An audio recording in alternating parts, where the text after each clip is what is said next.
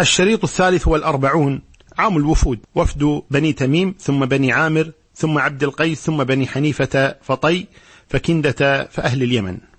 ومن الوفود التي وفدت على النبي صلى الله عليه وآله وسلم وفد تميم. عن ابن عباس قال جلس إلى رسول الله صلى الله عليه وسلم قيس بن عاصم والزبرقان بن بدر وعمر بن الأهتم التميميون ففخر الزبرقان فقال يا رسول الله أنا سيد تميم والمطاع فيهم والمجاب أمنعهم من الظلم وآخذ لهم بحقوقهم وهذا يعلم ذلك. يعني عمرو بن الأهتم يعني يعلم مكانتي في تميم. فقال عمرو بن الأهتم إنه لشديد العارضة مانع لجانبه مطاع في أدنيه. يعني شديد الخصومة قوي يدفع من بقربه مطاع في أدنيه يعني يطيعه الأقربون منه. فقال الزبرقان والله يا رسول الله لقد علم مني غير ما قال وما منعه أن يتكلم إلا الحسد يعني هو مدحه في بعض الأمور. فقال يا رسول نعم مدحني هو ولكن هناك أمور أخرى مني يعلمها ما قالها لك. ولكن منعه من ذلك الحسد فقام عمرو بن الأهتم فقال أنا أحسدك فوالله إنك للئيم الخال حديث المال أحمق الوالد مضيع في العشيرة. يعني ذكر مساوئه لئيم الخال الخال حديث المال يعني كنت فقيرا أحمق الوالد يعني والد كان أحمقا كان أحمقا مضيعا في العشيرة أي لا تطيعك العشيرة كلها وإنما الأدنون فقط. والله يا رسول الله لقد صدقت فيما قلت أولا وما كذبت فيما قلت آخرا. ولكني رجل إذا رضيت قلت أحسن ما علمت وإذا غضبت قلت أقبح ما وجدت. ولقد صدقت في الأولى والأخرى جميعا. فقال صلوات الله وسلامه عليه إن من البيان لسحرا يعني أعجبه هذا الكلام صلوات الله قال إن من البيان لسحرا وقدم على النبي صلى الله عليه وسلم وفد بني عامر. وفيهم عامر بن الطفيل وأربد بن قيس وجبار بن سلمى وكان هؤلاء رؤساء القوم وشياطينهم فقدم عدو الله عامر بن الطفيل على رسول الله صلى الله عليه وسلم وهو يريد الغدر به. فقال له قومه يا عامر إن الناس قد أسلموا. فقال والله قد كنت آليت ألا أنتهي حتى تتبع العرب عقبي. وأنا أتبع عقب هذا الفتى من قريش يعني يريد قتل النبي صلى الله عليه وسلم. ثم قال لأربد إذا قدمنا على الرجل على النبي صلى الله عليه وسلم فإني شاغل عنك وجهه فإذا فعلت ذلك فعله بالسيف. يعني أنا أشغله فأنت تأتي وتضربه بالسيف. يعني ليس كل الوفود جاءت لتسلم هناك من جاء ليسمع هناك من جاء ليسلم هناك من جاء ليقتل ويغدر. فلما قدموا على رسول الله صلى الله عليه وسلم قال عامر يا محمد خالني. يعني أريد منك خلوة. يعني يريد أن أن يسر إليه شيئا. خالني يعني كن معي لوحدك. فقال النبي صلى الله عليه وسلم لا والله حتى تؤمن بالله وحده. قال يا محمد خالني. قال حتى تؤمن بالله وحده لا شريك له. فلما أبى عليه رسول الله صلى الله عليه وسلم قال له أما والله لأملأنها عليك خيلا ورجالا. هذا الرجل يقول للنبي صلى الله عليه وسلم يهدده. فلما خرج وولى قال رسول الله صلى الله عليه وسلم اللهم اكفني عامر بن الطفيل. فلما خرجوا من عند رسول الله صلى الله عليه وسلم قال عامر لأربد الذي معه. ويحك يا أربد أينما كنت أمرتك به؟ يعني وأنا أكلم كنت ضربته بالسيف. والله ما كان على وجه الأرض أخوف عندي على نفسي منك. وأيم الله لا أخافك بعد اليوم أبدا. يعني أنت كنت شجاع في نظري كنت أخاف منك وكذا. الوحيد في الدنيا يخاف منه أنت يعني بشجاعتك وبسالتك. كيف الآن ترددت في قتل النبي صلى الله عليه وسلم؟ أما اليوم فلا أخافك أبدا. أنت من أجبن الناس. فقال له أربد لا أبا لك لا تعجل علي. يعني اصبر علي اسألني لماذا لم أفعل. لا أبا لك لا تعجل علي. فوالله ما هممت بالذي أمرتني به إلا دخلت بيني وبين الرجل. أفأضربك بالسيف؟ يقول كل ما جيت وقررت أني أرفع السيف لأقتله وإذا أنت في وجهي. فلو ضربت ضربتك. ثم خرجوا راجعين إلى بلادهم. حتى إذا كانوا ببعض الطريق بعث الله تبارك وتعالى على عامر بن الطفيل الطاعون في عنقه. المرض. فقتله الله تبارك وتعالى في بيت امرأة من بني سلول. فقال أي هذا عامر بن الطفيل أغدة كغدة الإبل وموت في بيت سلولية؟ يعني إيش هذه الموتى القبيحة؟ تخرج لي غدة هكذا كغدة الإبل بسبب الطاعون وأموت في بيت امرأة من بني سلول من أذل العرب وأضعفهم؟ ثم خرج فمات في الطريق. وفي صحيح البخاري أن عامر بن الطفيل هذا أتى النبي صلى الله عليه وسلم فقال أخيرك بين ثلاث خصال. يكون لك أهل السهل ولي أهل المدر. هذا يقول طفيل للنبي صلى الله عليه وسلم. أو أكون خليفتك من بعدك. أو أغزوك بغطفان بألف أشقر وألف شقراء. يعني حصان أشقر وفرس شقراء. فطعن في بيت امرأة فقال أغدة كغدة البكر في بيت امرأة من بني فلان؟ يعني السلولية هذه ائتوني بفرسي فركب فمات على ظهر فرسه. ومن الوفود كذلك وفد عبد القيس. ففي الصحيحين من حديث ابن عباس أن وفد ابن عبد القيس أو أن وفد عبد القيس قدموا على النبي صلى الله عليه وسلم فقال لهم ممن القوم؟ قالوا من ربيعة. فقال مرحبا بالوفد غير خزايا ولا ندامة. ربيعة ومضر من عدنان. هؤلاء عرب من أبناء عمومة النبي صلى الله عليه وآله وسلم. فقالوا يا رسول الله إن بيننا وبينك هذا الحي من كفار مضر وإنا لا نصل إليك إلا في شهر حرام. فمرنا بأمر فصل نأخذ به ونأمر به من وراءنا وندخل به الجنة. يعني جاءوا النبي صلى الله عليه وسلم فقال يا رسول الله بيننا وبينك مضر أي كفار مضر. ولا نستطيع أن نأتيك إلا في الأشهر الحرم لأنهم لا يقتلون, لا يقتلون في الأشهر الحرم. فأمرنا بأمر بين لنا ما نريد من أسئلة وأنت بين لنا ما يهمنا من دين الله تبارك وتعالى حتى لا نستطيع أن نراك إلا بعد مدة ومدة. فقال صلوات الله وسلامه آمركم بأربع وأنهاكم عن أربع. آمركم بالإيمان بالله وحده. أتدرون ما الإيمان بالله؟ شهادة أن لا إله إلا الله وأن محمدا رسول الله وإقام الصلاة وإيتاء الزكاة وصوم رمضان وأن تعطوا الخمس من المغنم.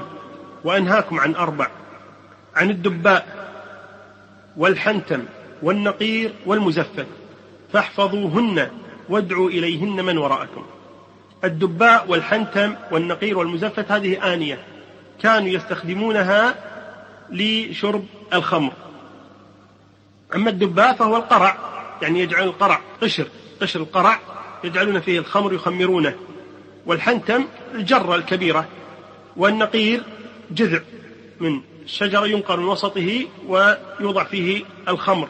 والمزفت الذي يوضع فيه الزفت اللي هو القار. وفي رواية مسلم أنهم قالوا يا رسول الله ما علمك بالنقير؟ قال بلى. قال كيف عرفت النقير هذا؟ قال بلى جذع تنقرونه ثم تلقون فيه من التمر ثم تصبون عليه الماء حتى يغلي. إذا سكن شربتموه يعني صار مسكرا شربتموه. فعسى أحدكم أن يضرب ابن عمه بالسيف يعني من السكر. وفي القوم رجل به ضربة كذلك. قال وكنت أخبئها حياء من رسول الله صلى الله عليه وسلم قالوا ففيما نشرب يا رسول الله؟ قال اشربوا في أسقية الأدم التي لا يلاث على أفواهها. الأدم اللي هو الجلد. قالوا يا رسول الله إن أرضنا كثيرة الجردان. جردان الجردي. لا تبقي فيها أسقية الأدم. أو لا تبقى فيها أسقية الأدم. يعني الجردان تأكل الجلد هذا. قال وإن أكلها الجردان مرتين أو ثلاث. ثم قال صلى الله لأشج عبد القيس وهو كان أحد الوفد. إن فيك خصلتين يحبهما الله. الحلم والأناة هذا وفد عبد القيس ومن الوفود كذلك وفد بني حنيفة. قدم وفد بني حنيفة إلى النبي صلى الله عليه وآله وسلم وكان فيهم مسيلمة الكذاب. قال مسيلمة إن جعل لي محمد الأمر من بعده اتبعته. فقدم مع بشر كثير من قومه. فأقبل النبي صلى الله عليه وسلم ومعه ثابت بن قيس بن شماس. ومع النبي قطعة من جريد يعني سعة النخل حتى وقف على مسيلمة فقال له أي النبي يقول لمسيلمة إن سألتني هذه القطعة ما أعطيتكها؟ يعني أنت تريد أن أجعل لك الأمر من بعد هذه لا أعطيك إياها ولن تعدو أمر الله فيك ولئن أدبرت أي لن تدخل في الإسلام ليعقرنك الله وإني أراك الذي أريت فيه ما رأيت. وهذا ثابت بن قيس يجيبك عني ثم انصرف وتركه. قال ابن عباس سألت النبي صلى الله عليه وسلم إنك الذي أريت فيه ما أريد ماذا تريد منه؟ يعني قولك لما قلت أريت فيك الذي أريد ماذا تريد بهذا القول؟ يقول عبد الله بن عباس فأخبرني أبو هريرة عن النبي صلى الله عليه وسلم قال بينما أنا نائم رأيت في يدي سوارين من ذهب فأهمني شأنهما. فأوحي إلي في المنام. أن انفخهما؟ ينفخ هذين السوارين. يقول فنفختهما فطارا. فأولتهما كذابين. يخرجان من بعدي. وكذلك عن أبي هريرة قال قال رسول الله صلى الله عليه وسلم بينما أنا نائم إذ أتيت بخزائن الأرض فوضع في يدي سواران من ذهب فكبرا علي وأهماني. فأوحي إلي أن انفخهما أو انفخهما. فنفختهما فذهب أي السواران يقول فأولتهما الكذابين اللذين أنا بينهما صاحب صنعاء وصاحب اليمامة. صاحب صنعاء الذي هو الأسود العنسي وأما صاحب اليمامة فهو مسيلمة الكذاب. وهنا مع ما قال مسيلمة ومع ما قال عامر بن الطفيل ومع هذا ما قتلهم النبي صلى الله عليه وسلم لأنهم من الوفود من الرسل. والرسل لا تقتل والنبي صلى الله عليه وسلم لا يغدر صلوات الله وسلامه عليه. ومن الوفود التي وفدت على النبي صلى الله عليه وسلم وفد طيء. قدم على رسول الله صلى الله عليه وسلم وفد طيء وفيهم زيد الخيل وهو سيدهم.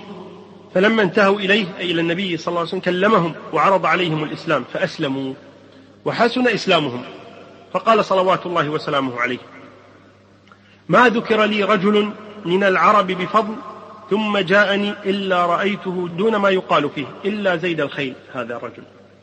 فإنه لم يبلغ كل ما فيه. يعني الكلام الذي وصلني أقل مما في هذا الرجل من خير.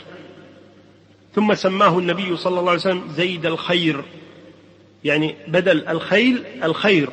فأزال اللام ووضع بعدها بدلها الراء. وقطع له فيدا وأرضينا معه. الفيد يعني مكان شرقي الجبل.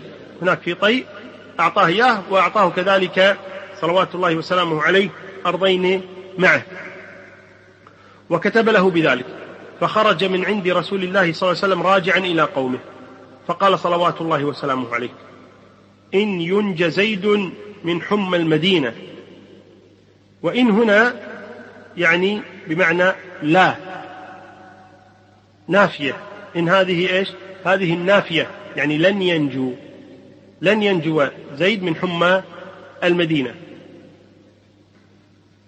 فلما انتهى إلى ماء من مياه نجد يقال له فردة أصابته الحمى فمات. فلما أحس بالموت قال أمرتحل قوم المشارق غدوة وأترك في بيت بفردة منجدي ألا رب يوم لو مرضت لعادني عوائد من لم يبر منهن يجهدي. يعني يقول الآن أموت في مكان موحش مقفر لوحدي أما إني لو مرضت في مكاني الذي أعرف فيه لكان عوادي ما بين رجل يأتي من سفر أو رجل يجهد نفسه في الجلوس عندي والمقام معي والمقام معي. وكذلك من الوفود التي وفدت عن النبي صلى الله عليه وسلم وفد كنده. وهذا يدلنا على أن النبي صلى الله عليه وسلم بعد فتح مكة صلوات الله وسلامه عليه ورجوعه من تبوك صار الناس لا هم عندهم ولا شغل ولا حديث إلا رسول الله صلى الله عليه وآله وسلم. فمنهم من قدم مسلما ومنهم من قدم يأخذ الأمان ومنهم من قدم يسائل النبي صلى الله عليه وسلم ومنهم من قدم يريد قتل النبي صلى الله عليه وسلم. فقد انشغل الناس كلهم في حديث محمد صلوات الله وسلامه عليه. قدم الأشعث بن قيس من وفد كندة على رسول الله صلى الله عليه وسلم في ثمانين أو ستين راكبا. فدخلوا على نبي الله صلى الله عليه وسلم في مسجده. وقد رجلوا جممهم يعني شعرهم وتسلحوا. فلما دخلوا عليه قال لهم النبي صلى الله عليه وسلم أولم تسلموا؟ قالوا بلى. قال فما بال هذا الحرير في أعناقكم؟ كان قد لبسوا الحرير. فشقوه فشقوه أو فشقوه ونزعوه وألقوه. قال الأشعث قدمنا على رسول الله صلى الله عليه وسلم وفد كندة لا يرون إلا أني أفضلهم. فقلت يا رسول ألستم منا؟ يعني نحن وأنتم شيء واحد كندة وقريش. ألستم منا؟ قال لا. نحن بنو النضر ابن كنانة. لا نقف أمنا ولا ننتفي من أبينا. كان للنبي صلى الله عليه وسلم جدة من كندة إحدى جدات النبي من كندة فهذا يأتي أتى للنبي صلى الله عليه وسلم قال أنتم منا يا رسول الله؟ يعني جدتكم منا. فقال النبي صلى الله عليه وسلم لا. أما منكم فلا. نحن بنو النضر. ابن كنانة. لا نقف أمنا. الإنسان بنسبه ما ينتسب لأمه وإنما ينتسب إلى أبيه. قال لا نقف أمنا ولا ننتفي من أبينا بل ننتسب إلى أبينا. أنتم أخوالنا.